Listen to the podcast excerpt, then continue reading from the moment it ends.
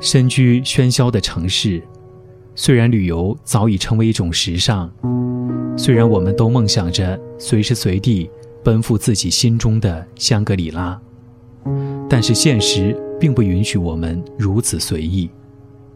而电影很合时宜的，在某种意义上填补了我们心中的这一点遗憾，因为我们可以走入电影，融入如画的风景。做一次身未动、心已远的旅行。电影因美丽的风光而增色，风光因电影精彩的演绎而熠熠生辉。跟着电影去旅行，开启一场电影心动之旅。心动之旅。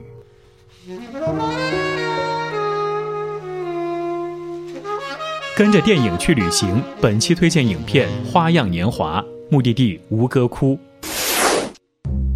电影《花样年华》由王家卫导演，梁朝伟和张曼玉主演，被认为是王家卫作品的经典代表。两千年上映，《花样年华》是获得欧美地区大奖最多的华语电影之一，曾斩获或提名五个国家的电影界最高奖——最佳外语片奖。自公映以来，在西方影评界备受重视。二零零一年被《时代周刊》评为年度全球十大佳片的第四位。二零零九年被美国 CNN 评为影史十八部最佳亚洲电影的第一位。二零一一年被《星期日泰晤士报》评为影史百大必看的电影第四位。二零一二年被英国电影学院旗下权威刊物《视语听》评入影史五十部伟大电影唯一的华语片。男主角梁朝伟凭借该片荣获第五十三届戛纳国际电影节影帝，女主角张曼玉第三度拿下金像奖和金马奖双料影后。而她在电影当中令人过目难忘的旗袍秀，也曾经引领那个时代对旗袍美的品评。《花样年华》里的最后一幕，周慕云在一片荒凉的废墟当中，对着一个荒芜的小洞诉说内心的隐秘，眼神忧郁而暗淡。那片荒凉的废墟就是柬埔寨的吴哥。柬埔寨是一个有着悠久历史文化和建筑神话的国度，让人流连忘返，也会让人找到旅行的滋味儿。那是一个让你不得不爱的柬埔寨。位于柬埔寨暹粒省的吴哥古迹，与中国的长城、埃及的金字塔和印度尼西亚的婆罗浮屠并称为东方四大奇迹。吴哥是一座由宫殿、寺庙、花园、城堡组成的完整的城市，古高棉王国的首都。一九九二年，联合国教科文组织把整个吴哥古迹列为世界文化遗产。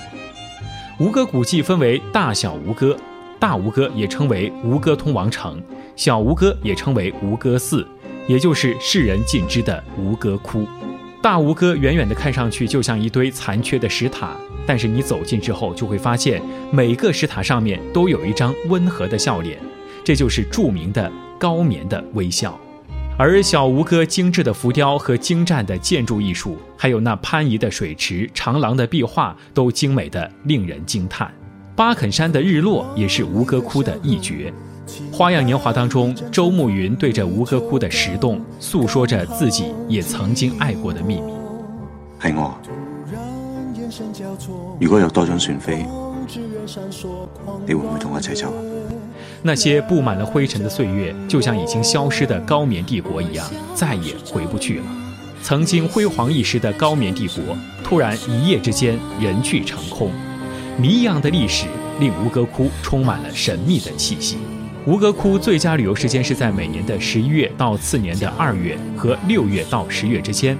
这两段时间分别是干季和雨季，而这两季也让吴哥窟呈现出两种完全不同的面貌。要提醒大家的是，尽量避免在三月到五月之间的热季到吴哥窟旅游。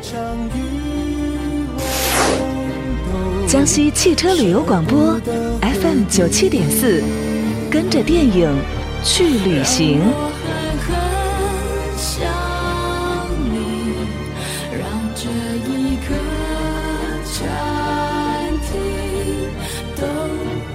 着花样年华。